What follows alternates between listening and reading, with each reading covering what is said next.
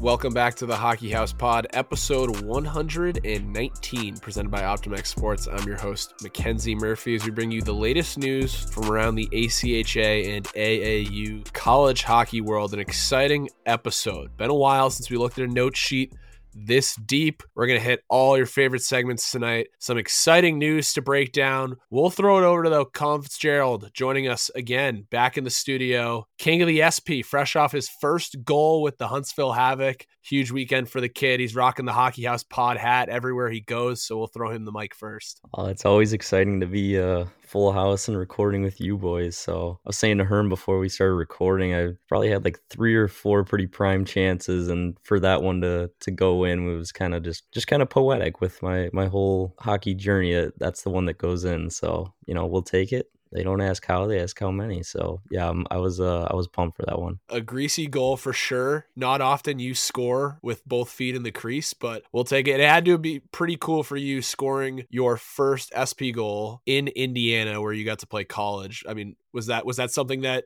you look back on now and that's pretty cool? I mean it didn't register until indiana posted on instagram about it and i was like oh yeah that's right we are in we are in evansville indiana. We we're, we're traveling all over the place it's don't even remember what day of the week it is anymore. The one thing i did know like right away when it went in i was like this is pretty sick because it's veterans day and uh, both my grandpas served so i was like this is this is pretty cool that my first one comes on veterans day so that for sure was uh the, the main thing i was thinking of. That makes it just as special next we'll throw it over to David Herman. Herm, we were without you last week. If if you were frustrated by the horrendous editing of the podcast, you have me to thank for that. So Herm, we're happy to have you back in the building this week. Good to be with you boys. It's been a very very fun week here in Utica. Was even more fun on the road in Athens. Just excited to be around with you guys again. We kind of debriefed, wanted to get your thoughts on the weekend because I feel like I spoke a lot for you last week and was, you know, retelling Collins about the week. But anything I missed that you you wanted to share about the trip to Athens? You guys did a, a really, really excellent job retelling what Athens was like. I was so, so happy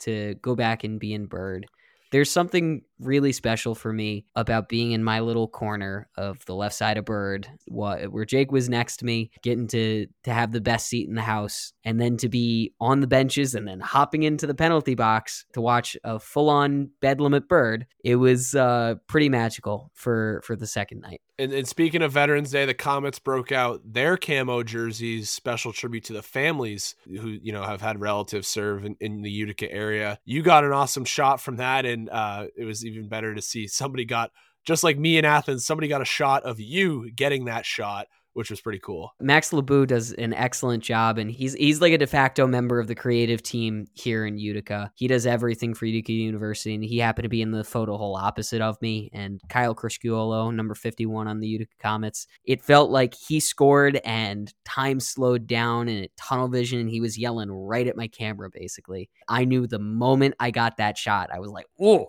Max caught that emotion of me knowing that perfectly and uh, immortalized it on his Instagram post. We'll throw it over to my co-host from last week, Aiden Collins. Collins, it is another week, and we still have not figured out what is going on with the best league in club hockey right now. It is the ECHA. Chaos is going all about right now. How was the weekend for Villanova?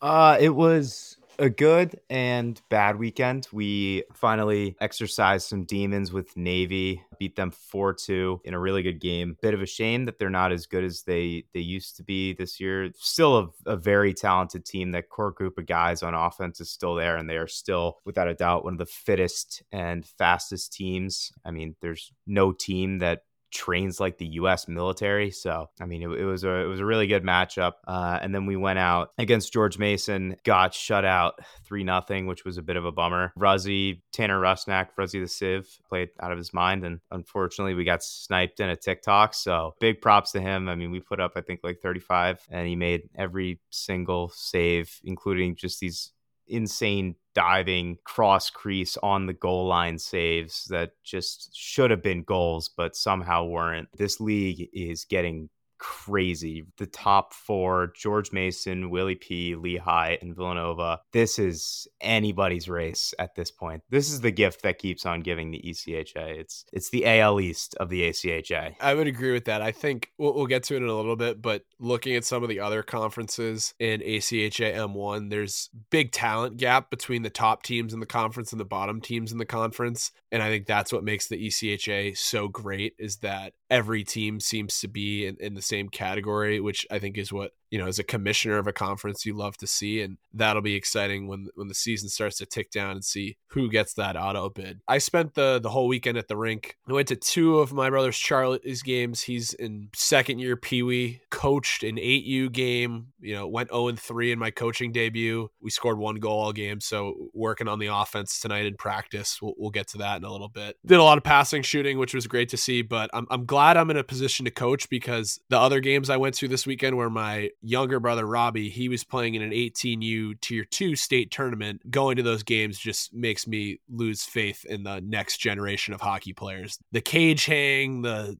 talking like Ferda, Silky Mitts, pass me the rock. Like it makes my brain melt just listening to some of these kids talk. I talk to my dad about it all the time, and it just feels like with social media nowadays, there's less kids going out and shooting pucks and more kids trying to act like hockey players instead of be hockey players. It's driving me up a wall. So I'm thankful I'm in a position to coach and hopefully inspire this next generation of hockey players. I'm so sick of going to games and kids care more about the big sellies and you know the sock tuck and the saucer passes than you know hard on the forecheck getting pucks in deep and and, and that kind of thing. So it was a frustrating weekend but always good to to be at the rink Murph is so so close to joining me in the Get Off My Lawn Club. I'm so excited. I feel like an old man yelling at the clouds. I've seen what it takes. I've seen a lot of good hockey in the last year, right? Going to these tournaments and seeing ACHA and AAU, and you can tell like the the good teams. A, a perfect example of this is like a team like Minot State. Like they just such good hockey players all around. The best team right now in club hockey. We joke about all the time. Those Western Canadian boys just they know how to play the game, and I don't know if it's because maybe TikTok and Instagram Reels haven't gotten out there yet, and maybe that's why these these boys are still shooting pucks and being hard on the forecheck. But we need more of them in the game. We are so screwed in the NHL. We're going to get some wonderful off ice personalities. I feel so bad for any coach that's going to have to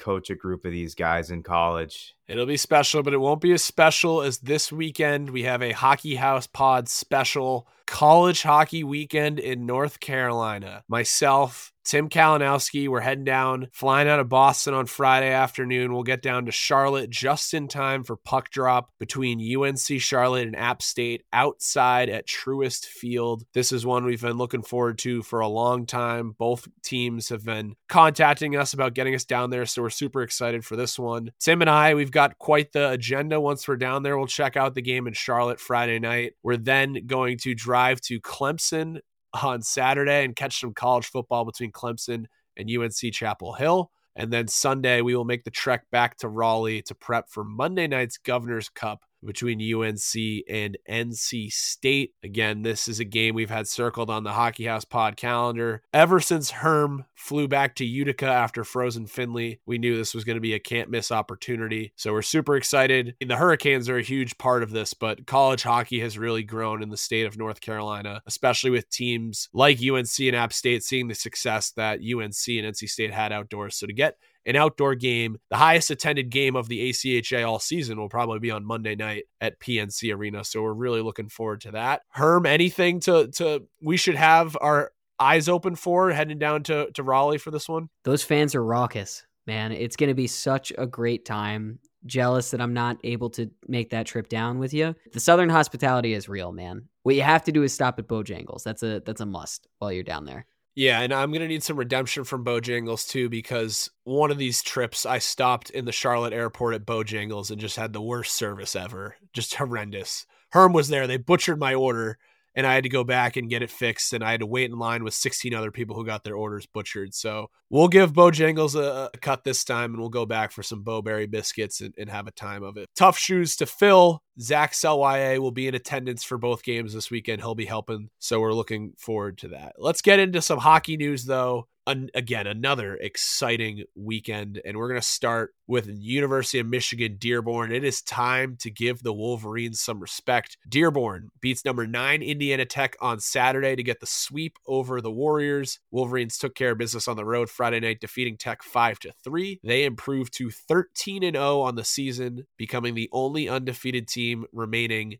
in ACHA men's division 1. Rankings were pretty disrespectful to them last week. They were spotted at 17 which is wild. A team that's 11 and 0 at number 17. They've proven it now. I personally would love to see them replace Indiana Tech in the top 10. I know that's not really how these rankings work. We won't really just see two teams swap places. I think Dearborn deserves to be in the top 10, and, and they've gone out and proven it again. Herm, big sweep for your heroes. The Ohio D2 team took care of business going down to Louisville. They came away with a sweep. And another team that had a huge weekend was the boys at Nebraska. The Cornhuskers made the trip to Springfield, Missouri, went 3 0 on the weekend at the Route 66 Showcase. 5 4 win Friday over Ferris State. Upset on Saturday with a 4 2 win over Purdue, and they closed things out with a 7 0 win I knew this was going to be a big weekend for the Huskers. Got tagged in this on Friday morning, but the boys caught a Fortnite dub on the bus ride down, and they just caught dubs all weekend long. Not only did they catch dubs all weekend long, but they were catching dubs off the ice as well because Alex Kopf was backing up on Friday night and he was rocking the Hockey House Pod retro hat, which is back in stock. We were so busy last week, we didn't even have to announce that they were back in stock. And there's already limited quantities available because people are flying through them. And once again, so if you want one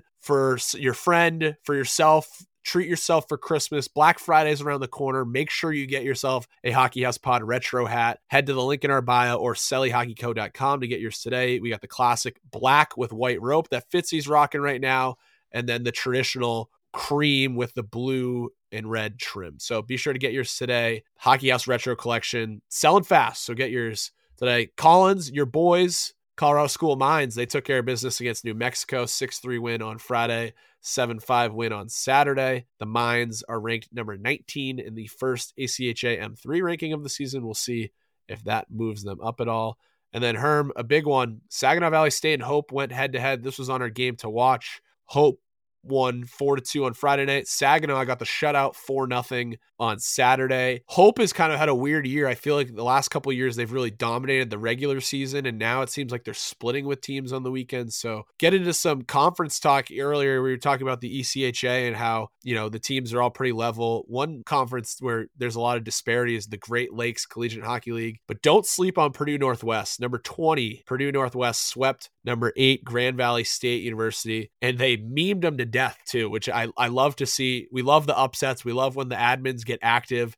And the admins were cooking this weekend. 4 2 win on Saturday, pumped out a meme. A 3 2 win on Sunday, they pumped out another meme. They're three of four in their last two weekends against ranked opponents. They got a split last weekend against Calvin again, this conference seems to be hit or miss. You're either playing a top 20 team or you're playing a team in the bottom 20 of the ACHA. Herm, my question to you and, and, the group too Purdue Northwest, their second year in ACHA M1. Is this a team that we see in St. Louis at the end of the year? Now that Nationals is expanded to a field of 24, I could definitely see them squeaking in right under the wire. My prediction for them is they would be in that 18 to 20 range, which is usually where teams get cut and don't get to go to Nationals because of the auto bids. But now that the field is to 24, it, it feels like they will squeak in there speaking of the GLCHL, there's light at the end of the tunnel for the boys of Toledo because I was looking into the rankings of this conference. The Toledo Rockets have not won a game since September. They are 0 and 11 in their last 11. They have a huge matchup this weekend against Roosevelt.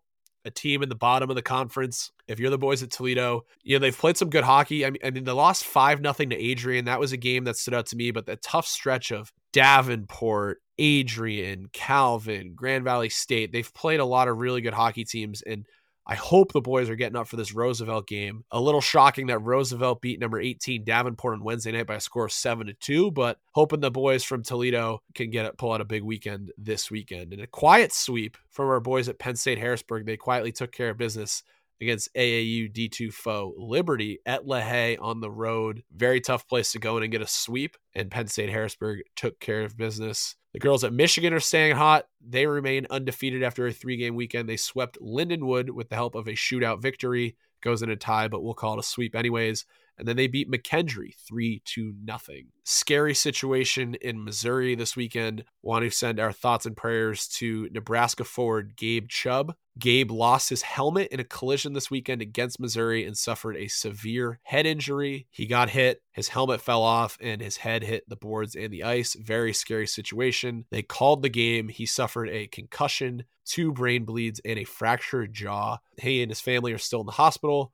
We're wishing them nothing but the best keeping him, his family, his teammates in our thoughts and prayers. A GoFundMe has been set up for him and his family and can be found in the link in our bio. Shifting gears here, we'll talk rankings. I originally had early recording this week, no rankings talk.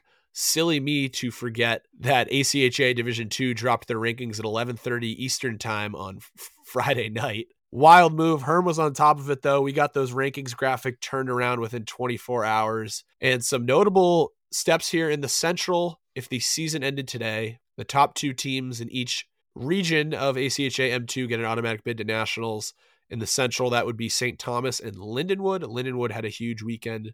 In the Southeast, we have Indiana and Florida Gulf Coast they would be going to nationals right now, which I think is only in the ACHA is the number one seed in the Southeast Division from Indiana. Fitz, the boys are having quite the season. It's amazing. I had to do like a double check when, I saw the graphic that you guys made. I was like, "This is unreal. We've come a long way from from me getting screwed by the rankings. Now it's almost like the rankings are rubbing into my face. Like they just are like, "Yeah, suck it." But no, I'm, I'm super happy for the guys and They've been playing good hockey. I was pretty bummed they were supposed to play Xavier this past weekend, and Xavier couldn't make the trip. So I don't know if uh, Indiana gets like the wins by forfeit or how that works. But yeah, the boys are buzzing. I hope they keep it going. It's funny the the boys in Indiana don't don't appreciate how much coverage we give towards Kentucky and I, I just laugh it off because I know they don't listen to the pod because if they listen to the pod, they would know that we talk about Indiana every single week when you're here. So made sure we, we had to give them their flowers in ACHA Division Two West.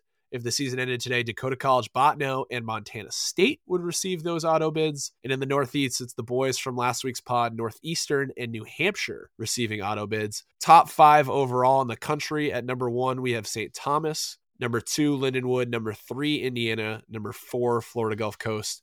And number five, Concordia, Wisconsin. Collins, we talked about it last week, but do you know who probably doesn't care about the rankings right now? Who who doesn't care about the rankings? Probably the 16 and 0 Montana State Bobcats, who number two in the West, they had a weekend series against number one Dakota College Bottineau, and they swept them. They improved to 16 and 0. I thought we were going to mush them last week when we brought it up on the pod how they hadn't lost yet. They doubled down and got two big wins against probably their toughest opponents so far this season. So I wanted to make sure we gave them a shout out, and we'll give plenty more shout outs moving into our stick taps this week. Minnesota ACHA M2 goaltender Matt Bryant, he's getting stick taps this week because he's been practicing with Minnesota's NCAA team for the last month and got to dress against Michigan this weekend. The sophomore from La Crosse, Wisconsin, starred for the ACHA M2 team last season was a big reason they went on a run in regionals. Gophers NCAA team put out a tweet. They misspelled ACHA I think they put AHCA. Nonetheless, he got a bunch of attention. The Gophers took three of four this weekend with Bryant on the bench for them. The club team could have used his help, though, because Wisconsin got the sweep in a 10 round shootout. Speaking of NCAA call ups, it was great to see Quinnipiac AAU netminder Ryan Solomon suit up for the NCAA team in their game against Yale this weekend. We talked about that on last week's pod. Not only was it cool to see the AAU boys supporting him in warmups, national champion coach Rand Pecknold read off the lineup and announced that he was going to get to dress. Really cool to see Quinnipiac taking full advantage of the situation and giving him some spotlight. He he did a press conference. Like he talked to the media after the game too, and they were talking to him about how cool it was to just suit up. You know, in most situations, I think a lot of teams might be like, oh man, we have to call up a club goalie. Not only Minnesota, give him a shout out for Bryant stepping up, but for Quinnipiac to, you know, give him the spotlight and, and give him some content on social media, and he talked about just how cool it was getting to put on that jersey and everything he had worked for in his hockey career culminating to this point. Worthy of giving Matt Bryan, Ryan Solomon stick taps again this week for their efforts. Wanted to give stick taps to Stonehill forward Andrew Gotts. He put up rookie numbers in the game against Brown this weekend. In the first period, he scored three goals in 29 seconds to complete the first period hat trick in the AAU matchup between Stonehill College and Brown. This happened with like 15 minutes left in the first period. So to have not only three goals in 29 seconds, but a hat trick seven minutes of the game is bizarre. And, and Collins, you are you are ready to throw the book at, at Brown for not reacting well enough to this one. Oh my God, get that line off the ice. What are you doing? Okay, they give up one. Fine. Keep them out there. They give up two straight. Fucking get them off. What was that? I don't know what the coaching situation is like at Brown. My God, that is one of the worst coaching decisions I've ever seen. That was that was insane. No, I'm with you. Even in men's league, it, if you're out there for one goal and maybe you just got out there, you know, you stick out. It depends. If, if you throw like a pizza and you're out there for one goal, you might as well just start skating to the bench. Two, you must come off. Three is is that's why you get off after two, so you're not out there for the third one, right? The Stonehill senior actually he played two years of NCAA hockey. No surprise there. He played in the NE10 in Division Two before the Skyhawks made the jump to NCAA Division One, and he seems to just be tearing it up in AAU college hockey. We Want to give him stick taps. And we want to give stick taps to the other Herman brother, a 29 save shutout for the voice of Adrian hockey. Alex Herman stopped all 29 against Purdue Northwest in ACHA M2 action. He was on the call for Friday night's win as Adrian defeated Niagara 5 to 2 in the game of the week. And the Bulldogs completed the sweep on Friday with another 5 2 win over the Purple Eagles. Oh boy, Herm, you've added some breaking news to the pod. I will throw this over to you. What do we got here? So, breaking news the University of Arizona are facing a $240 million school wide shortage after significant miscalculations in their financial modeling. Cuts are being considered among the school's 23 varsity teams. Quote, everything's on the table in terms of dealing with athletics. If we're talking about big oopsies for budgets for ACHA teams, this is uh, a whole different scale right here. My, my question about all of this is what does this do for Arizona's NCAA D1 hockey dreams? Because it felt like they were right around the corner from it.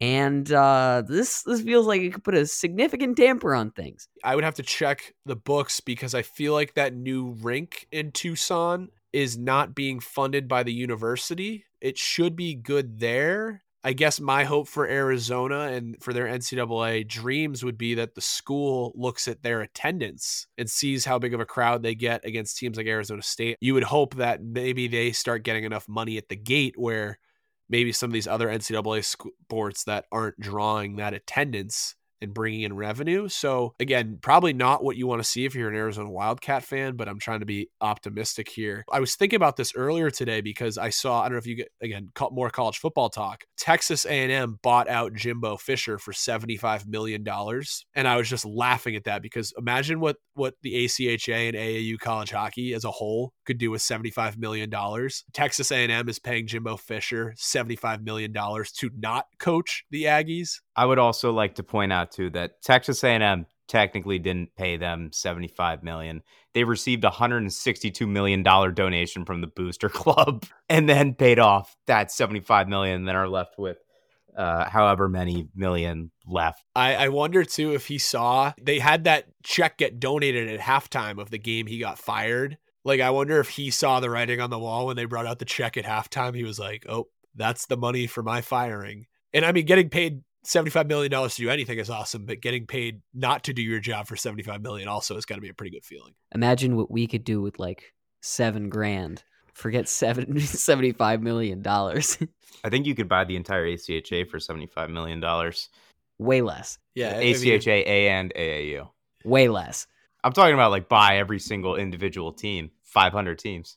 Yeah, that's what teams. I was thinking too because the top Maybe teams not. probably have bud- budgets of like two hundred thousand dollars. The bottom teams probably have budgets of like fifty thousand dollars. It's a lot of X's and O's right there. Any boosters at Texas A&M, please give us a call because we'd like to buy an ACHA team now. Thank you. and a Fed. We need a Fed team. We remember we talked about getting that Fed team that plays at LaHaye and it's all ACHA players. We, we need money for that too. Thank you. Please, and thank Fitzy, you. who's who's the Fed commissioner, and can you get us in contact with him? Hundred percent. Don Kirnan. He's uh, I think he's got part ownership in the Elmira Mammoth, or not the they're the River Sharks now. The Elmira River Sharks. I think he lives in Syracuse because if you were to write to the league office, it is on Erie Boulevard in Syracuse. He, that is correct. I might have his address still, actually, from my old uh, medical bills that he was helping with. So I'll I'll dig those up. Well, the Ham Arena hot seat is back. We have three seats available. Collins is pumped. We we didn't do this the last two weeks because so such a rush to put the notes together, but we had time this week, and this is a team that I've been waiting. The seat has been cooking all year long. It is ready for them, and I want to preface this because we're throwing Iowa State on the hot seat. We're all happy that Iowa State hockey is back. The crowds have been great. They are getting a lot of support from the school.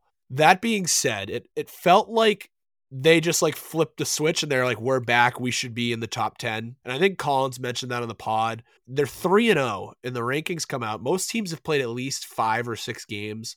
They played three and they're ranked ninth in the first computer ranking. They had two wins against Oregon, a win against Illinois. I don't know. It, it, it just at that point it was like, oh yeah, see, we're Iowa State. We're in the top 10. We're 3 and 0 the night after the rankings come out, they beat Waldorf three to two, and Waldorf is not a great ACHA Division One team. They get bumped down to 14 for that, which feels more reasonable. They have a big matchup handed to them: 14 Iowa State versus number 13 Maryville, and they lose six to one, which again feels reasonable. Iowa State they haven't really played a tough opponent all year. They lose six to one, probably going to be a top 25 team. But to follow that up with a seven to two loss to Maryville's Division Two ACHA team. What what are we doing, boys? What what are we doing? And and the worst part about this is that ACHA M1 versus M2 games don't count towards the computer rankings. So when when Wednesday rolls around, we're going to see Iowa State in the top 25 here, and and Herm is is holding back the tears right now because his his former beloved rival of the CSCHL Uh, Herm, am, am I out of line here, did, did we see this one coming? Oh, how the mighty have fallen. It happens every year. We look at this last year when when Arizona State was ranked number 2 for no good reason and I said on the podcast there's no way that they're going to be a top 10 team and we looked at Utah last year that I think was top 10 in the computer rankings. These early starts are not reflective of where these teams are going to finish. I want to see Iowa State do well. I want to see the former teams of the CSCHL do well. It's good. It's good for everybody. The Cyclones have a, a great fan base. Ames gets jumping. I don't want to see them lose 5 2 to Maryville. I do have a theory here. I think they lose 6 to 1 to Maryville on Friday. Knowing that the game the next night against Maryville's D2 team is basically an exhibition, I wonder if, you know, we're seeing their backup goalie. We're seeing the guys who've been scratched this year, and it's kind of just a wash because you know it means nothing in the rankings. I'm going to give them the benefit of the doubt there. Again, it won't count towards the rankings. I need a sweep against Midland this weekend for them, and I need it to be convincing. Show me that you're better than Midland, and, and we'll take you off the hot seat because you've proven it so far. You've beaten the teams that you need to beat. You beat Waldorf, you beat Oregon, you beat Illinois. Now let's let's keep beating the teams you should beat, and, and we'll get back on track here. This next one was grinding my gears. I'm about ready to start a players union for club hockey after seeing this video. Ole Miss is going on the hot seat, and it's not the boys at Ole Miss. I mean, maybe it is the boys at Ole Miss, but it, it, particularly the coaching staff, because I, I got to think they're the ones responsible for this. But what are we doing here? If you're listening to this, go check out our Instagram and you'll see the video. We have Ole Miss after getting swept doing stairs in full equipment. Ole Miss lost to Tennessee six to five on Friday night. It was Tennessee's hockey fights cancer game. They wore the purple jerseys. It was awesome. Next night, Tennessee beats Ole Miss 7 to 1 to get the sweep. We get sent a video after the game of the Ole Miss team running stairs at the Knoxville Civic Auditorium and Coliseum in full gear. They've taken off their skates and they've swapped them for sneakers. The goalies are out there running in everything but their leg pads. I actually, for a second, was like, maybe I shouldn't post this. Maybe this is a tough look for the league. But then I'm thinking, you know what? This is 2023. Everybody has a camera in their pocket. You know when you do this that somebody is going to film this and that is going to get online. Like, let's not be stupid here. This isn't this isn't Eddie Shore and the Springfield Indians of the American Hockey League in 1963. No one's finding out what Eddie Shore is doing to those guys at practice when the lights go out. In the year 2023, an arena that fits 10,000, and you're making these guys in Ole Miss jerseys, they were going up and down the stairs. They were doing burpees in the concourse. I don't know what happened, what was said, and why are they are doing this, but I'm tossing them on the hot seat because they got to figure it out. I don't, I don't know what is going on. I don't know what prompts this to happen. I don't know why we don't just do a bag skate, but I, I am at a loss of words over why this happened. This is not miracle on ice. They, they didn't even. Herb Brooks wouldn't even do this. It's just ridiculous. Like it's 2023. I, I don't know. I'm a firm believer in recover as hard as you train. Why are we doing this? I don't know. I have no words. I'm speechless. Like this is just flat out ridiculous. And why any coach would do this to his team would immediately create division in the locker room and is beyond me. Yeah, and that's why I wanted to preface too. Like, we don't know the full story. Like, you, you don't know that maybe the officers spoke up in the room and were like, "Guys, we're better than that. Here's what we're gonna go do." You know, maybe it was the coaching staff. We don't know. I do want to give a shout out to the staff at Tennessee because them playing the Rocky theme song while this was going on was hilarious, and that is the the perfect perfect anthem for this workout that they are doing. Third and final spot on the hot seat, I have players who do their schoolwork at the rink.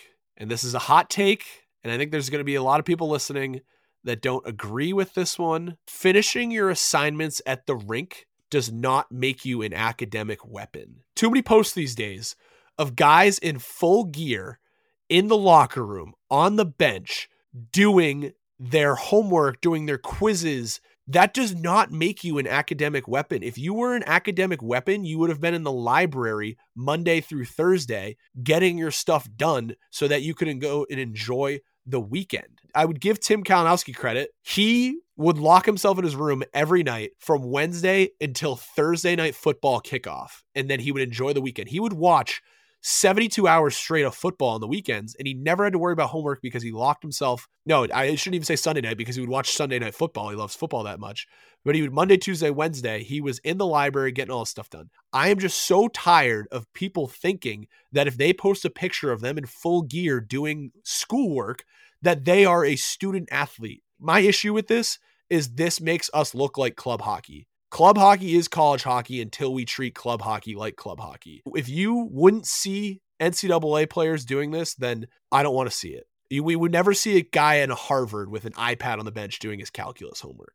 I don't know. I maybe I've just seen one too many, but I, I've seen enough of this at this point. I just got to say, this isn't the first time you've brought this up. I remember when you brought this up last year when the uh, South Carolina player was doing homework in the hallway. This is a, a hot point of contention for you. Straw that broke the camel's back was the video I saw today of the kid at University of New England. And the only reason I might cut this kid some slack is because it looked like he was taking a test. Like he had the iPad out and he looked like he was doing multiple choice. I know Herm is going to counter here, but there are some things out of your control, like Herm has added in the notes here. Like when you go to nationals and you're playing during the day and you have a quiz and you can't bump it. Like I remember seeing the Navy scratches at nationals all dressed up doing homework for assignments that they had class during with. Again, different scenario. And I'll, I'll actually tell a story here because I have a really good example of this and why the difference between college hockey and club hockey.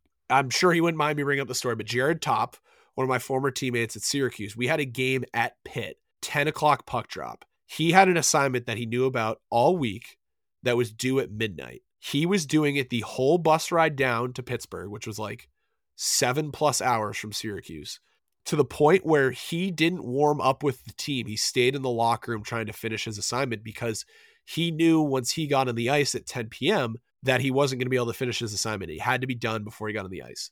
Again, while the rest of us are going over the power play, the PK, and everything, he's on his laptop finishing up his schoolwork. Again, no one's taking a picture of him saying, Look at this student athlete, because we had a game to play that night.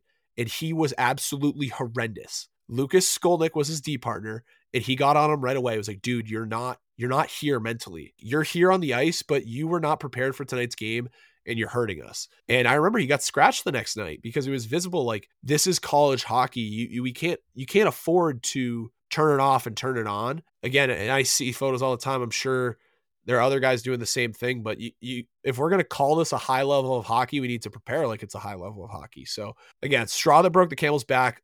I feel like I'm old man yelling at the clouds. It's like the second rant I've gone on this podcast, but just too tired of, of seeing people pretending like like they're being student athletes when real student athletes I think get their work ahead of time. I think that we should take a little bit of blame in this rise of popularity because we were the ones that started posting these and giving a platform for it all together.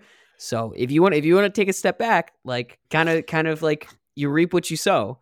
It paints the picture, right? Like this is club hockey. We're doing both, and I will. I will say, there's a reason you don't see the guys on Harvard checking the iPads during the game. It's because they have academic counselors who help them with their classes and give them all the time they need to do their work. But I, I just think you know if if we want to call this what it is, college hockey, then we need to maybe treat it a little bit more like that. So that that's my rant for this week. The hot seat players who do their schoolwork at the rink, Iowa State and Ole Miss.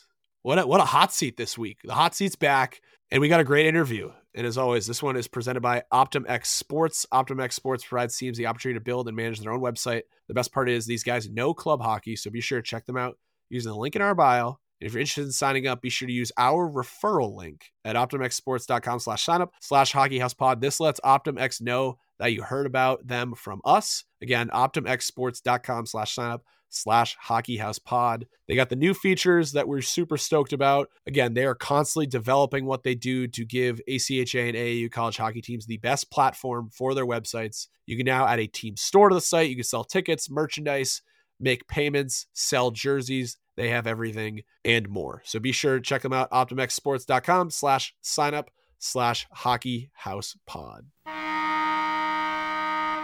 Very special guest this week. We are joined by Quinnipiac University AAU college hockey goaltender and recent NCAA Division One call up from Durham, Connecticut. Please welcome Ryan Solomon. Ryan, welcome to the Hockey House Pod. Yeah, thanks for having me on. It should be fun. Yeah, we were just chatting beforehand. You're on quite the press tour right now. Yeah, it's uh the past week's been a little wild. A lot of people reaching out. Phones uh been a little bit busier than normal, but um, you know, it's all good. I'm happy to do it.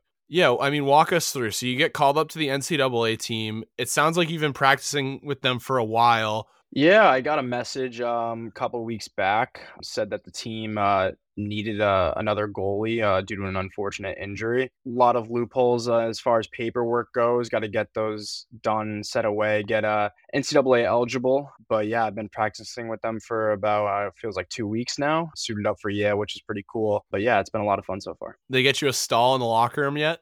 They did. They did. Yeah, it was all set up on my first day, so uh, they welcomed me right in. It's been a lot of fun. That's unbelievable. So you were practicing with them for a while. Um, like you mentioned, I, I, read that your your paperwork finally went through on Friday, and then that was when you you got the nod that you were going to get to dress. You know, at that point, and everyone knows in NCAA hockey you can dress three goalies. At that point, they would have had to dress two. Was that something you thought might happen, or did you think you were just going to stay on the practice squad? Uh, you never know. You know, Coach Pecknold told me if I was working hard and uh, you know, he felt that I deserved it, um, I would be rewarded with it. When I'm in practice, I just, you know, obviously I'm trying to compete to the best of my abilities and, you know, be a good teammate. So it's always in the back of your head, you know, what if this, what if that? Like I've been going to Quinnipiac games since I was a kid. So obviously Quinnipiac, Yale, you look at the the upcoming schedule and you see and you're like, you know that'd be cool but um, you know you try to stay grounded keep your expectations low. If it doesn't happen it's not the end of the world but you know when you get that that message from the team it's uh you know it's pretty surreal. And you mentioned you grew up in connecticut you grew up a quinnipiac fan. You actually had five older siblings that went to quinnipiac as well. Did you have your sets on quinnipiac growing up?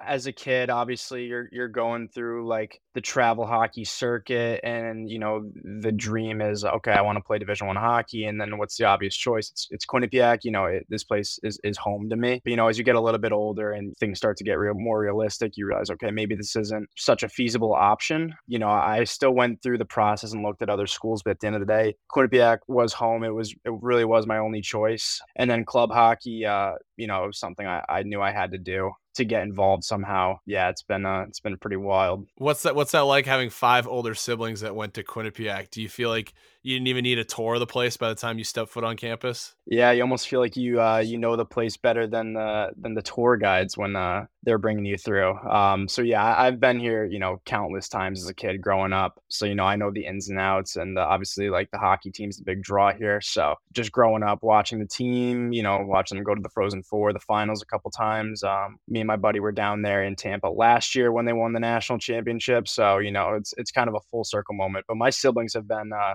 you know, awfully supportive of me through the, through the entire time before this ever even happened. So, you know, I know that they're all pretty fired up to to see this finally come to fruition, and uh, you know, they've all been asking me for tickets and um, you know, trying to get to as many games as possible. Yeah, I had that here. I forgot that Quinnipiac had gone to two NCAA championship games. You know, everyone remembers the one in Pittsburgh between Yale and Quinnipiac. Do you remember that one? Like, was your family watching it at home?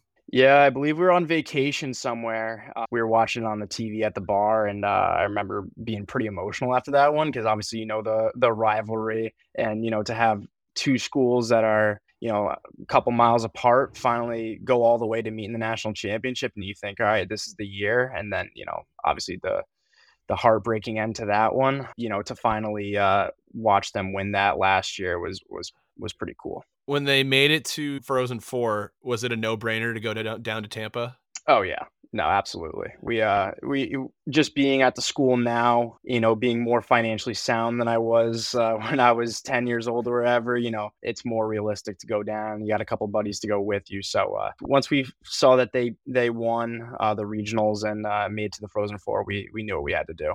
I hope the uh, the concession lines weren't too long before overtime because I was watching on TV and I missed it. Uh, were you guys in your seats for that one? Yeah, we were. You know, it was it was at one of those points where we weren't going to leave our seats. So, um, you know, it was just we were just glued to them. Um, but it all happened so quickly. You know, it's like if you blinked, you missed it. Um, so it just it shows how quickly something like that can happen. But yeah, obviously very happy. You yourself got to go to nationals last year with the the first ever AAU college hockey national championships. What do you remember from that? Was it was it a good experience for you guys? Because I think you guys were one of the better teams there, and uh, I know things probably didn't go your way. But what are some memories you took away from that? Yeah, I mean, for us at Quinnipiac on the AAU team, you know, anything that any season that doesn't end with a national championship is a failure in our book. So you know, just my memories from that, it's uh, you know, very competitive. There's a lot of teams that uh have a lot of strong talent, a lot of teams that are very well coached. Um, so you know that when you get to that point in the season, you know, everyone has played a long schedule. Uh, a lot of them are tough schedules. So, you know, every game that you're going to play in nationals, you're going to get the other team's best. So, you know, I obviously have a lot of respect for all the other teams in this league. You know, the D1 teams this year are are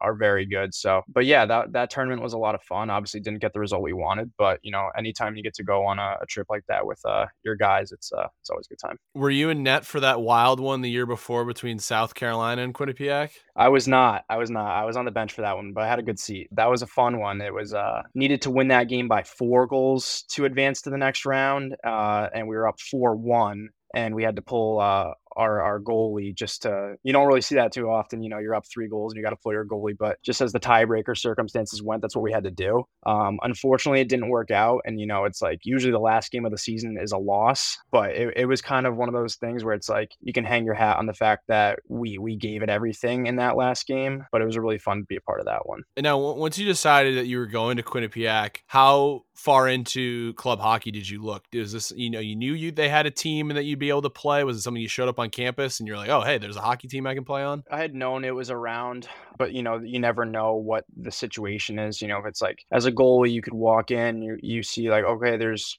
three goalies on the team already and there's like nine trying out so it's like you never really know if they have a spot for you so uh, going into the trial process you really never know but luckily it worked out but yeah it was always something i had my eyes set on ever since i came here. And now you played high school hockey in connecticut and i, I played high school hockey as well so i always want to give you a chance to, to talk about that because i feel like connecticut is is a state that has some really good high school hockey. Yeah i played uh, for xavier high school in middletown. The thing that sticks with me there is, is the traditions you know, being part of that team is, is very special and something I carry with me to this day. You know, the guys I played with were great. The coaches were phenomenal. You could tell walking into that school, being a member of the hockey team that you know like everyone had your back so to speak you had the support of the student body which was uh, a pretty cool feeling walking into, into school every day we're huge advocates for club hockey but i'm sure just like you you know i played in front of a lot bigger crowds when i was in high school than i ever did in college like what were some of the craziest places to play in connecticut uh, Fairfield Prep always brings it. Um, you know, that's that's a school that you know when you when you play them you know it's a big one. New canaan always typically brings a crowd uh you know notre dame west haven and then west haven they always uh you know they always garner uh, support at especially at bennett rink you know that place is awesome to play. It's got a, a playoff like atmosphere every time you're in there even if it's for like an early season game. So places like that you know you get a little more uh, jacked up for and uh, you know it's gonna be a good one because there's a lot of people in the stands watching and so once you joined the club team how long did it take to get sucked into the e-board That's a that's a good question. Being on the team, uh, my freshman year, I, I had always liked being involved in in discussions and you know having more of a role on the team. Going through the process, obviously, you're not going to get a position as a freshman. I feel like that that's very rare um, in, in the club hockey world. But in, my sophomore season, so last year, I, I really felt like I, I, asserted myself as a voice in the room and, you know, lead by example on and off the ice. So luckily enough, you know, I was given the honor by my teammates to get voted at the end of my sophomore season. Uh, so going into this year, I was named president, which is uh, it's cool. It comes with a lot of responsibility. It's nice uh, taking care of the guys and uh, making sure everything's all set for them. What's the the craziest thing you've had to do so far as president? Maybe something that you didn't see in the job guidelines. Oh, that's a, that's another good question. Um, I would say you know I kind of knew what I signed up for, but but booking buses and hotels isn't something that you know I uh, I take particular passion in. But again, it's part of the job, so uh, you know dealing with these companies, even with even when they give you uh, some problems, it's uh, you know you got to stay strong and uh, and battle the adversity there. Now I, I have to ask because you you're in a unique situation where I've seen you know there's a lot of coverage about you getting called up to the NCAA team, and every article you know mentions that you're a proud member of the club team, you're the president of the club team. Like, do you think this almost brings a little more notoriety and, and, more respect towards the club program? Yeah, absolutely. It's not really about me, but I think it's more about the story that that this is possible. Obviously, the circumstances aren't ideal with an injury. You know, nobody ever wants to see that happen to a, to a player. To turn it into a positive, I think it has put our team on the map, so to speak, uh, especially on this campus. But you know, across the league and the country, I think you know it's cool. I know it happened over at uh, Minnesota, I believe. Their one of their uh, club goalies got called up, so you know to see that happen around the same time as this is happening to me is obviously very cool to see. But you know, I think it is is it, it is a good thing for the league um, all around to see you know club kids getting the call up. I think it's uh, something that could happen more in the future, and people are realizing that this is a, a realistic thing.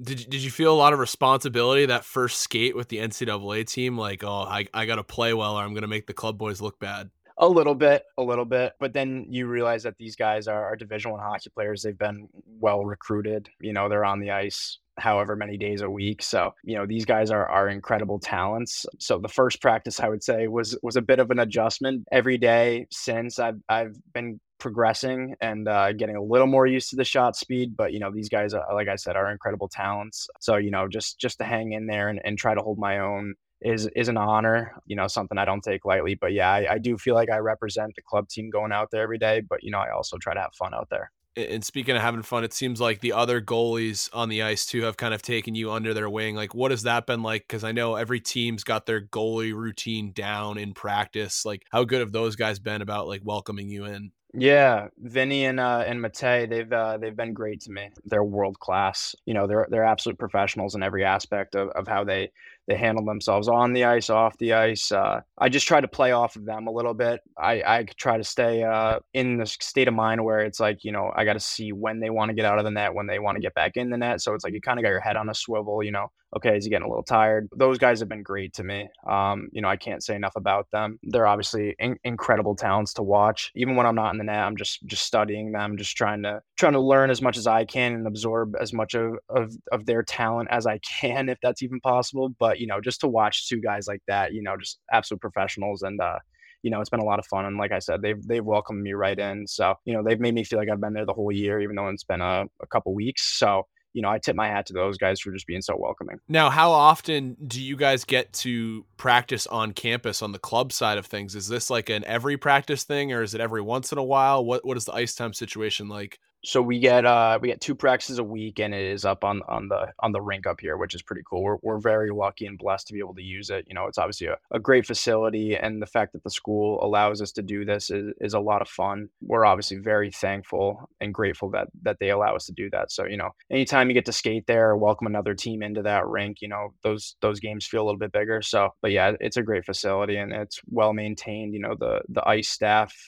does a phenomenal job. You know, they're, they're great people from the top to the bottom. It's it's been uh, been pretty incredible. Now, are you coming through a different door now? Is there a player's entrance that you get to use? I have been taking a little bit different of a route. You know, um, I used to be taking the stairs, and then uh, when I got the call up, you know, I I walked in with a couple guys and take the elevator, and it's a whole whole new route. So uh, my first couple days, I was getting a little bit lost down there. I was like, which door do I go through? Like, you know, just trying to figure it all out. But I I got it down now, which is good. And I read that Coach Pecknold told you it would be a 14 day tryout and we'd see how it, it goes. Was the 14 day tryout enough time to get the paperwork in, or were they maybe going to throw you on the shelf if you didn't perform after a couple days? I don't know. I hope, uh, I'm glad we didn't have to find the answer to that second question. Um, you know, every day walking into the rink, it's almost like you want to wear like headphones and get locked in during the 14 day trial because it's like every time you go out there, you want to bring the absolute absolute best game that you have. But you know, I also like keeping the mood light in in the in the locker room and trying to be like interactive with the guys. So you know, that 14 day trial, it's obviously in the back of your head every time you step on the ice. But you know, you also can't think about stuff that much. You know, you got to have like the memory of a goldfish. Um, you know, it's like puck goes in, you got to worry about the next one. So again, it, it's it's always in the back of your head, and I feel like you think about it more off the ice than you do on the ice. When I'm on the ice, you know, I'm, I'm locked into one thing, and, and that's that's the game in front of me, and that's the puck. So I want to talk about Coach Rand Pecknold because I feel like I didn't know too much about him until he went on, on Spit and Chicklets and he was an open book about everything that it's taken to build Quinnipiac hockey up to this point. I mean, what is that like getting the opportunity to play for a guy that you've kind of grown up watching behind the bench? Yeah, I'm kind of I was kind of in the same boat as, you, you know, obviously you hear stuff in the media, you know, you see him on the bench and you see his interviews, but you never know what it's like until you're in the locker room and he's giving you a pregame speech or a speech during a, a period intermission. But I, he he's very calculated. He knows the game so well. Um, he knows like the back of his hand. He, he's been doing it for forever. You look at a guy like that as, as someone who, when you know, when he talks, you listen because it, it's just pure gold every time. Every time he puts anything out there, so he makes sure the guys stick to the to the identity that the program is built on. You know, he has the respect of the room, which obviously is is paramount as a coach. Being able to to converse with him, take some of his wisdom with me, um, it, it's invaluable. You talk about wanting to to to be one of the guys in the locker room. Was that a weird adjustment for you? Because I'm sure you knew the names and faces of every guy on the team as someone who had followed them last year on their national championship run. Is it weird getting to interact with these guys every day? Yeah, it's like, you know, on your first day, you're obviously a little like jittery because you,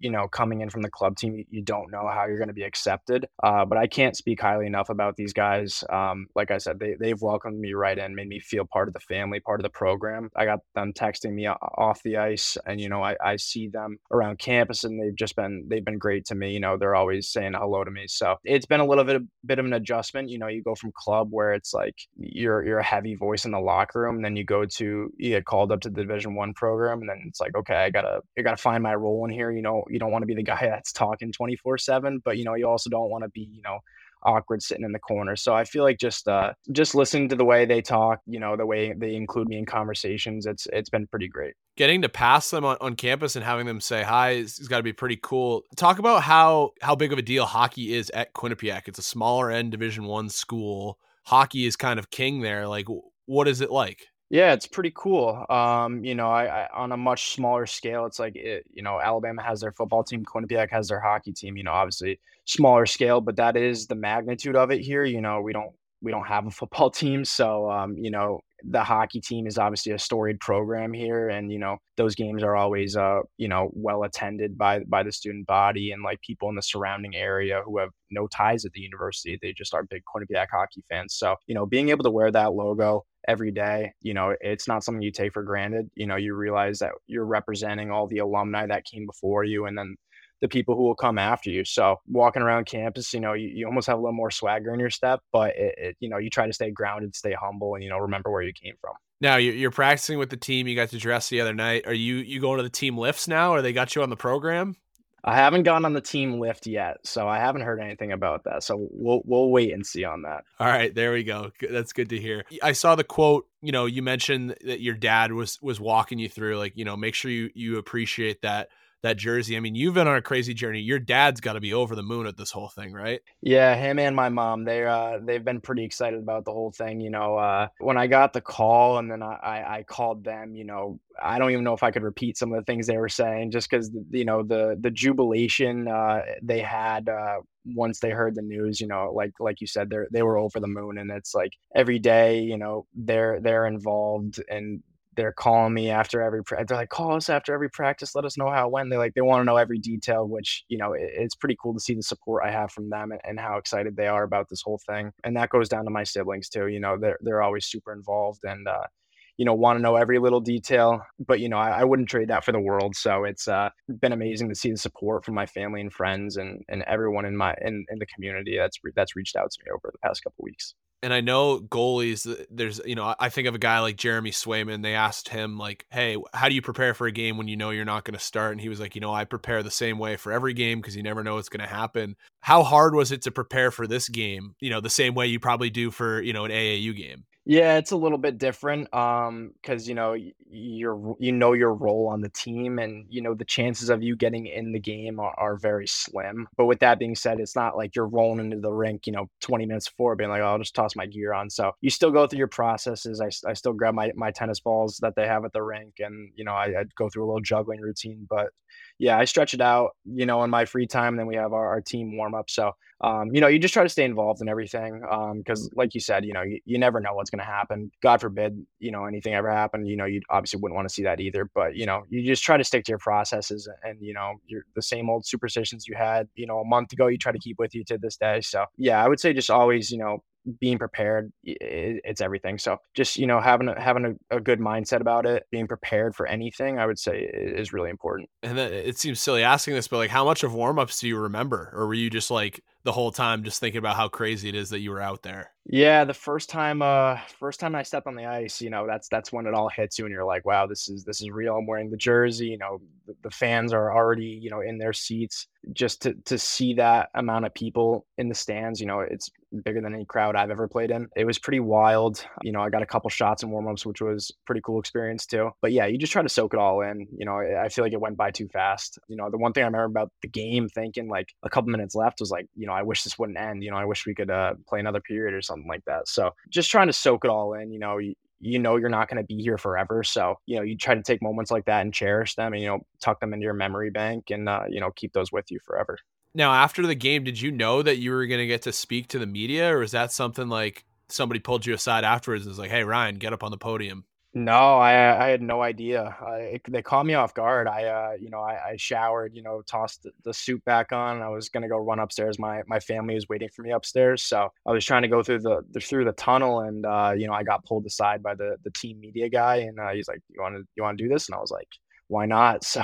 um, you know, you stepped on the mic, and again, it's like that's a little overwhelming too. You know, it's like being put in, in a under the spotlight like that. You know, you just try to handle yourself well. But no, I, I was unaware of that. No, I thought you did a great job too. And, and I, I can only imagine too, like you get through warm ups and you're probably like, you maybe the nerves go away. You're like, oh, all right, I got through it. I survived. And then, like you said, you, you want the game to just keep going. And then once it ends, you're like, oh, wow, that, that was crazy. And then they call you up and they're like, hey, we want to get your thoughts on how crazy that was. But I, I thought you did a phenomenal job of that. You mentioned, you know, you're not going to be here for long. You went and supported the, the club boys that weekend too what's the deal with that? Is it like, hey, you're practicing with the NCAA team. We don't want you. We don't want you getting hurt in AAU. Like, what has that conversation been like? So I think there's just a rule that you, you can't do two at once when you're rostered on on both teams. You know, that's not going to stop me from from going to the games as a fan and and you know being around the team and and going in the locker room. You know, in between periods and after the game. You know, those are my guys as well. So you know, those are my close friends. So you know, I'm I'm never gonna gonna switch up and just leave them in the dust. You know, that's a team that I hold near and dear to me. So you know, being around those guys is everything to me, and they've all been super supportive of me as well. I'll never miss an opportunity to be around them.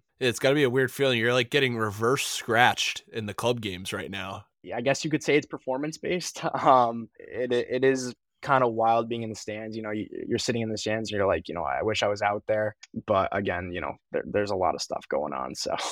once you get back to you know and all the, the the goalies are back and healthy and that's what we're all rooting for and you get to go back down to the club team you seem like a tremendous leader like what's the outlook on the rest of the year for you guys? The first year of division one aau like how's the season been going and, and where does it go from here yeah, we've had our ups and downs for sure. We've had our fair share of, of big wins and then, you know, some some disappointing losses. So I think just sticking to our processes and, you know, when adversity comes facing it head on and, and battling it. But I really think we just need to stick to our processes. You know, I feel like early in the year we struggled with our, our continuity and, you know, we lacked a little bit of chemistry. But I you know, as the season's gone on, we, we've built on stuff and, and we're progressing as a team every day. So, you know, I obviously try to stay close to the the day-to-day operations of that team. And, you know, I can't wait to be back with them and, you know, hopefully go on a, a deep postseason run. In that region, I imagine Fairfield's a big game to get up for. Are there any other ones that, that the boys love playing for? Teams like Farmingdale are obviously uh, cool to play against. You know, that's a team that brings it every time. You know, that's a, a very classy organization. You know, we had we had Georgia come through to the bank a couple weeks back, so that was a pretty big pretty big game for us. You know, we we went down a few goals early, and then we're able to to fight back. But you know that team is obviously very talented. You know every team in college hockey South, I, I have tremendous respect for. I think you know the way they play the game, it, it's a little bit different, but you know they're obviously they have supreme talent and they're very well coached. So you know getting an overtime win over over a program like Georgia is something you know it's a feather you can put in your cap. But um you know our eyes are set on nationals, and you know we're going to be preparing for that you know the rest of the way. What would your 12 year old self think is more crazy that you dressed in the Quinnipiac Yale game or that you played college hockey against Georgia? Probably the Yale game. Probably the Yale game. yeah. I don't think there's much of a debate there. Um, you know, obviously uh, both are, are pretty crazy. You know, you know, if you told me that at 12 years old, I, I think I would just say I don't believe you. Just seeing how far the, the journey has come, the road has gone. It, it's definitely pretty surreal looking back and just seeing all this this crazy stuff that's been happening. You mentioned how how big of supporters your parents have been. Before we let you go here, is there anybody else you want you want to give a shout out to? I'm sure there's a laundry list. Oh, I could keep going for another 15 minutes. Everybody that's that's even giving me a tip, you know, my my friends, my family, my teammates, my coaches, you know, they're they're all been heavily involved in, the process of, of turning me into the player and person I am today. So I have tremendous gratitude for everyone that that's that's helped me along the road. You know, obviously, uh, I'm grateful to, to Coach Pecknold for the opportunity. You know, none of this would have been possible if he didn't reach out originally. Um, the guys on the team for welcoming me, and there's too many people to thank, and it's it's a problem I'm I'm blessed to have. But you know, I, I got a few more texts to send out over the next uh, week or so. Awesome. Well, hey Ryan, thanks for joining us this week, and uh, we can't wait to follow along the next couple of weeks until the semester wraps up, and uh, hope to see you at the end of the season in Westchester.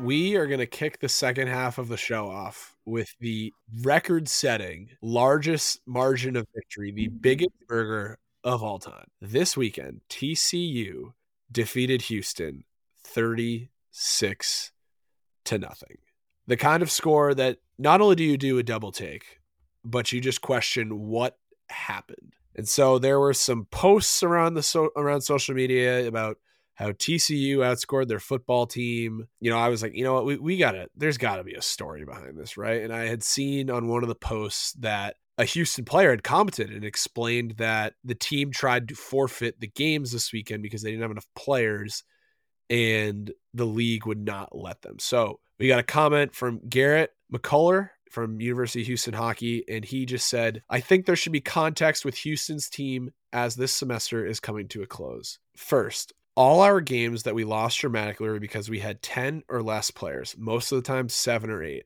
A lot of the hot shots, about six or seven players we had coming into play for us, actually couldn't get into University of Houston. As for last weekend, I tried to cancel these games with TCU and SMU.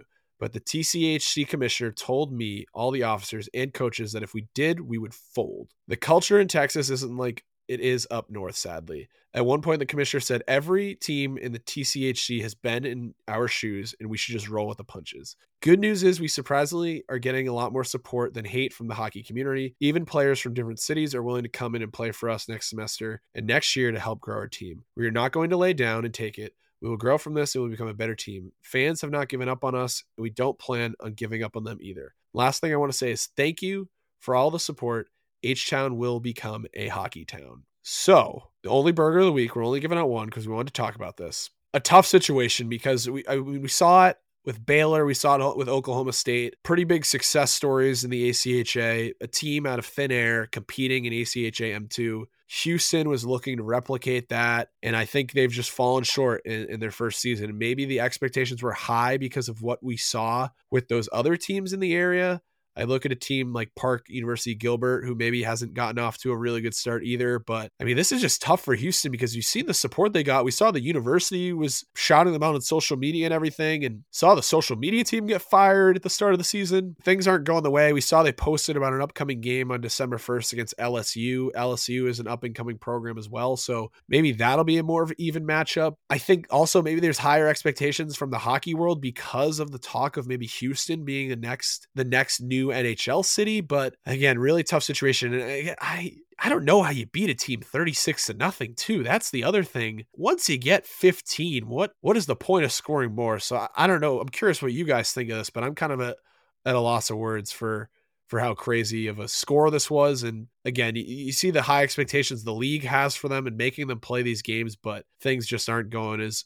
well as they thought they would be in Houston. You have to try to score 36 points you have to try to score 10. Six goals in a game, fairly normal. To go out and put 10 plus on a team, like you have to fucking hate a team to do that. It takes a certain amount of hatred and vitriol to want to go out and blow a team out 36 to nothing because like at that point if i'm in that situation on the other team where we're up maybe by 10ish goals like let's just get the thing over with. Let's go home. Let's let's not have all this this stoppage time. Let's just go home and you know not have to be here for 4 hours. I cannot imagine how long that game took. Again, that that is tough too. A, a young program maybe saying yes to certain recruits and those recruits not getting into the school, which seems to be backlash. But I I love the support that they are getting from the university and the community, and, and we hope they can turn it around and it'll be one of those things.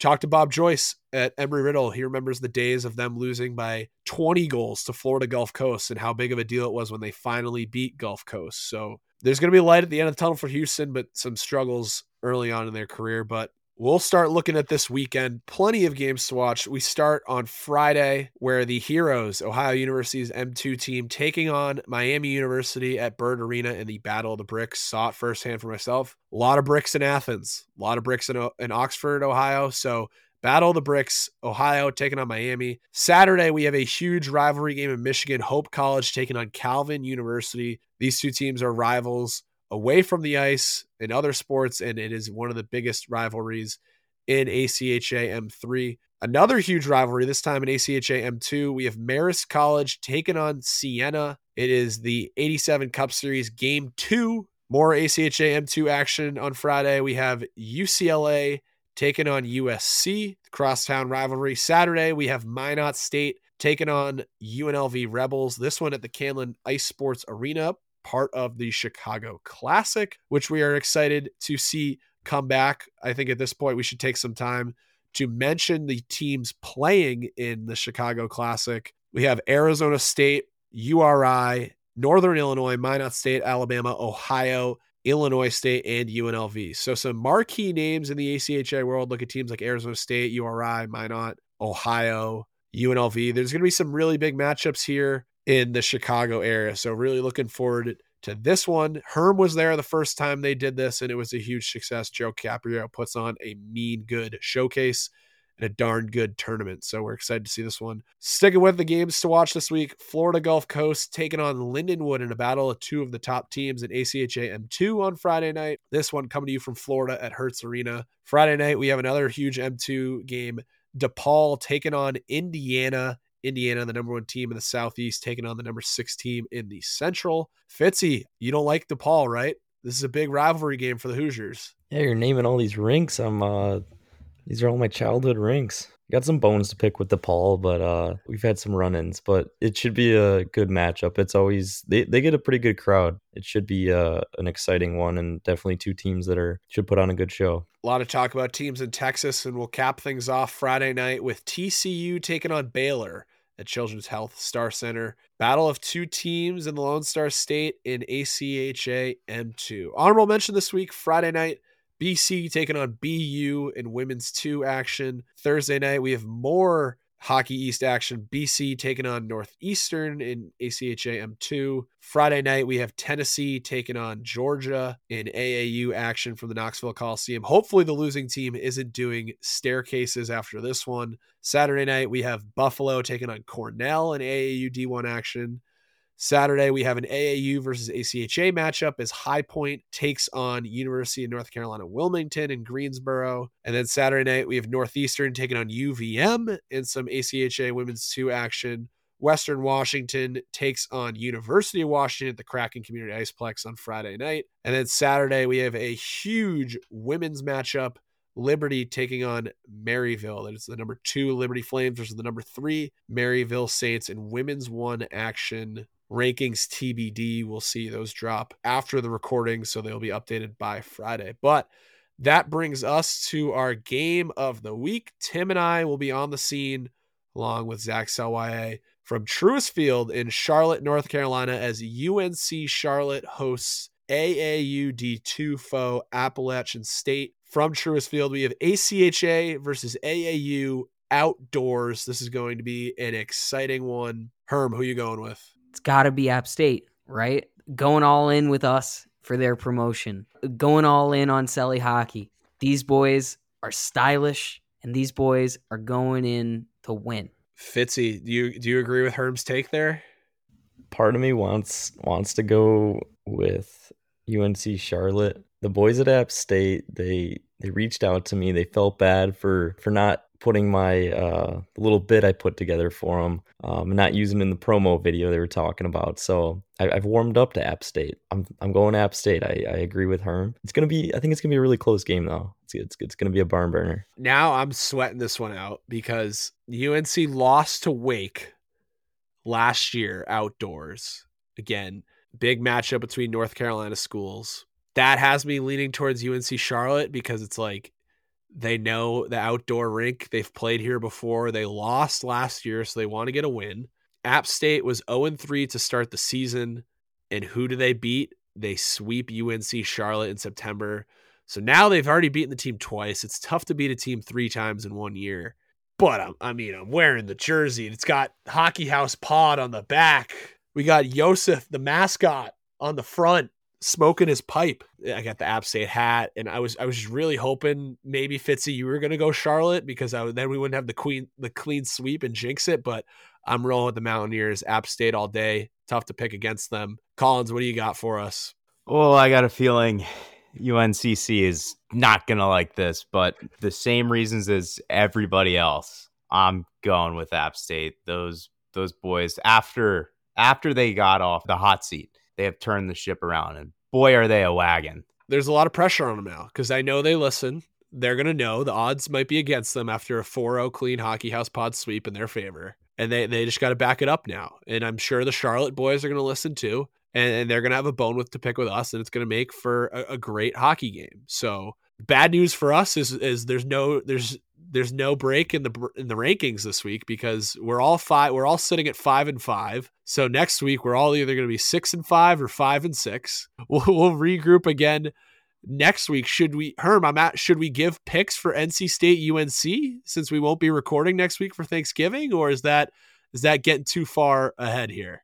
Or sh- we could make those picks on social media next week and not on the pod. I'm in favor of holding off because I kind of want to see how UNC and NC State do because they both have games this weekend ahead of Monday night. So you're nodding your head yes. We'll do that. We'll give one more one more pick because we will we we haven't taken an off week and God knows how long, right? So we'll take one for Thanksgiving next week, a pause in the action, but looking forward to this outdoor game, App State, UNC Charlotte, and then we'll follow it up with the Governor's Cup on Monday night. Collins, I want to I want to give you a second to chime in here. If we all go five and six, this is a rough look for the uh, all things ACHA experts. Yeah, we'll need like we'll need to make like Adrian Toledo game of the week so we can all get into the the positives.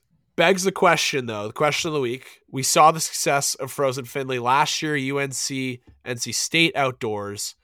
Now we're seeing Charlotte and App State outdoors. Hockey is growing in North Carolina. Where would you want to see an outdoor game and between which schools? Collins, I'll throw it over to you first. So I'm going to get the easy one out of the way, and that's going to be Duke UNC. I, I think everybody had that on their list. It's a prime college basketball matchup.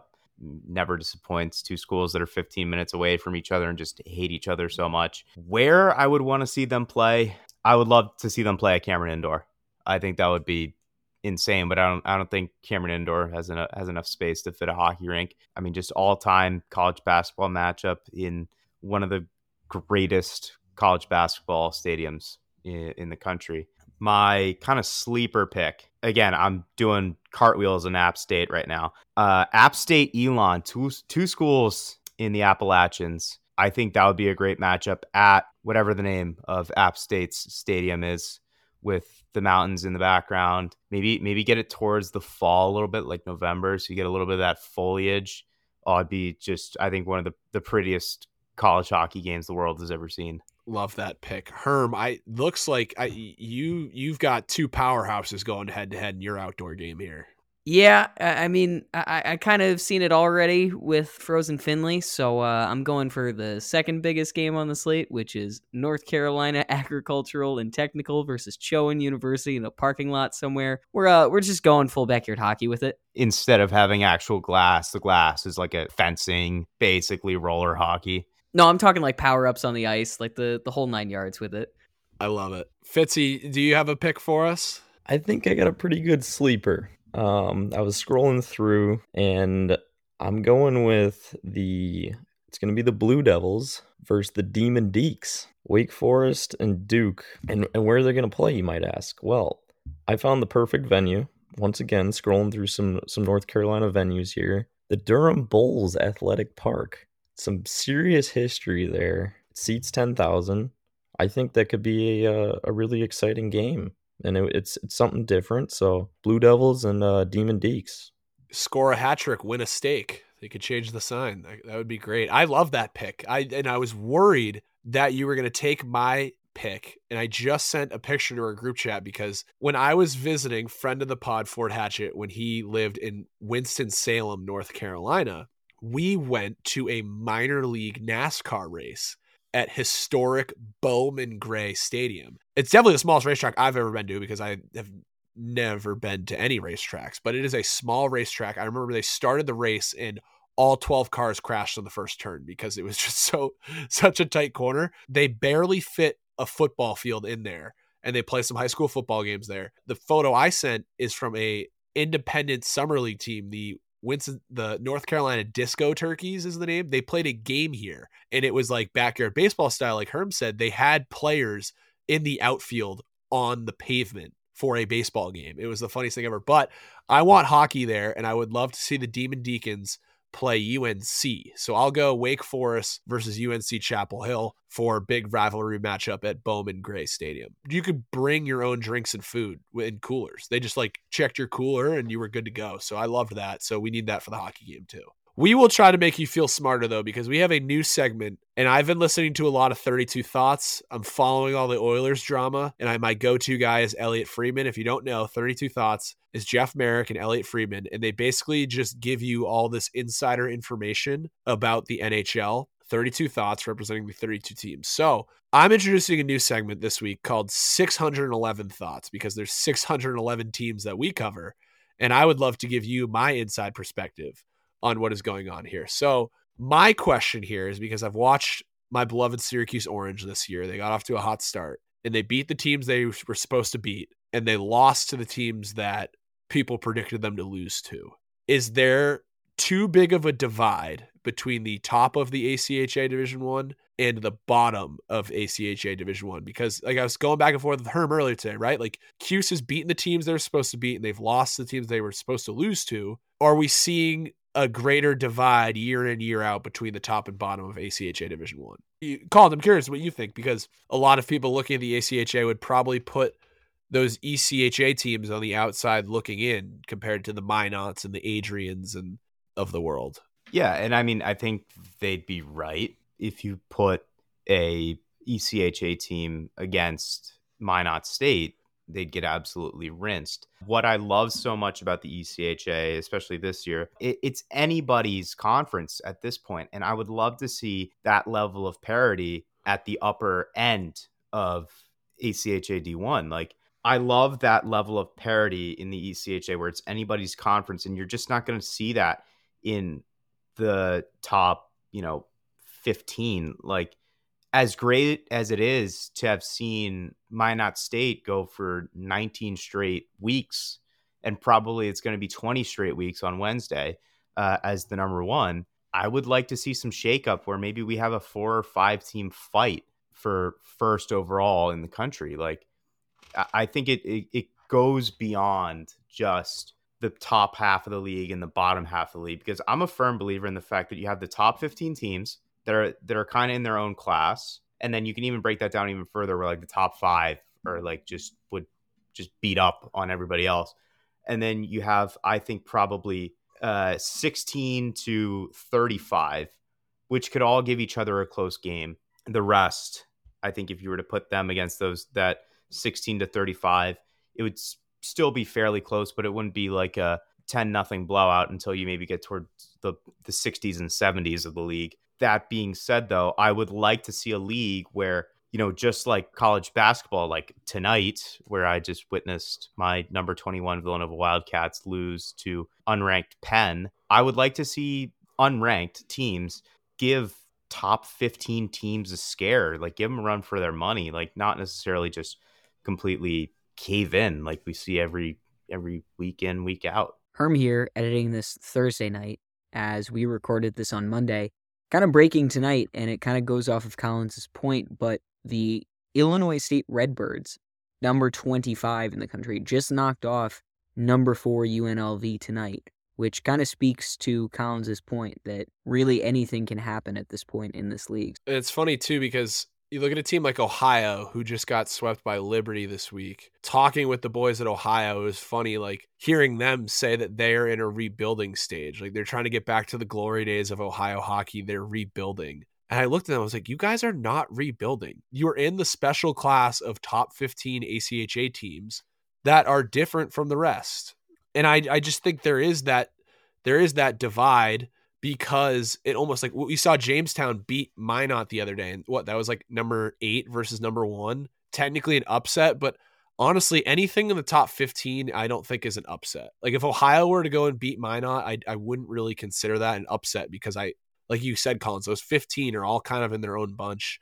And you want to make it a little bit bigger and add 25. But I, I do think that's that's maybe something that needs to be addressed going forward with the ACHA. And I'm sure we will see it down the road. Th- those are my 611 thoughts this week, and uh, we'll, we'll look to add some more in the weeks coming. We'll take next week off though.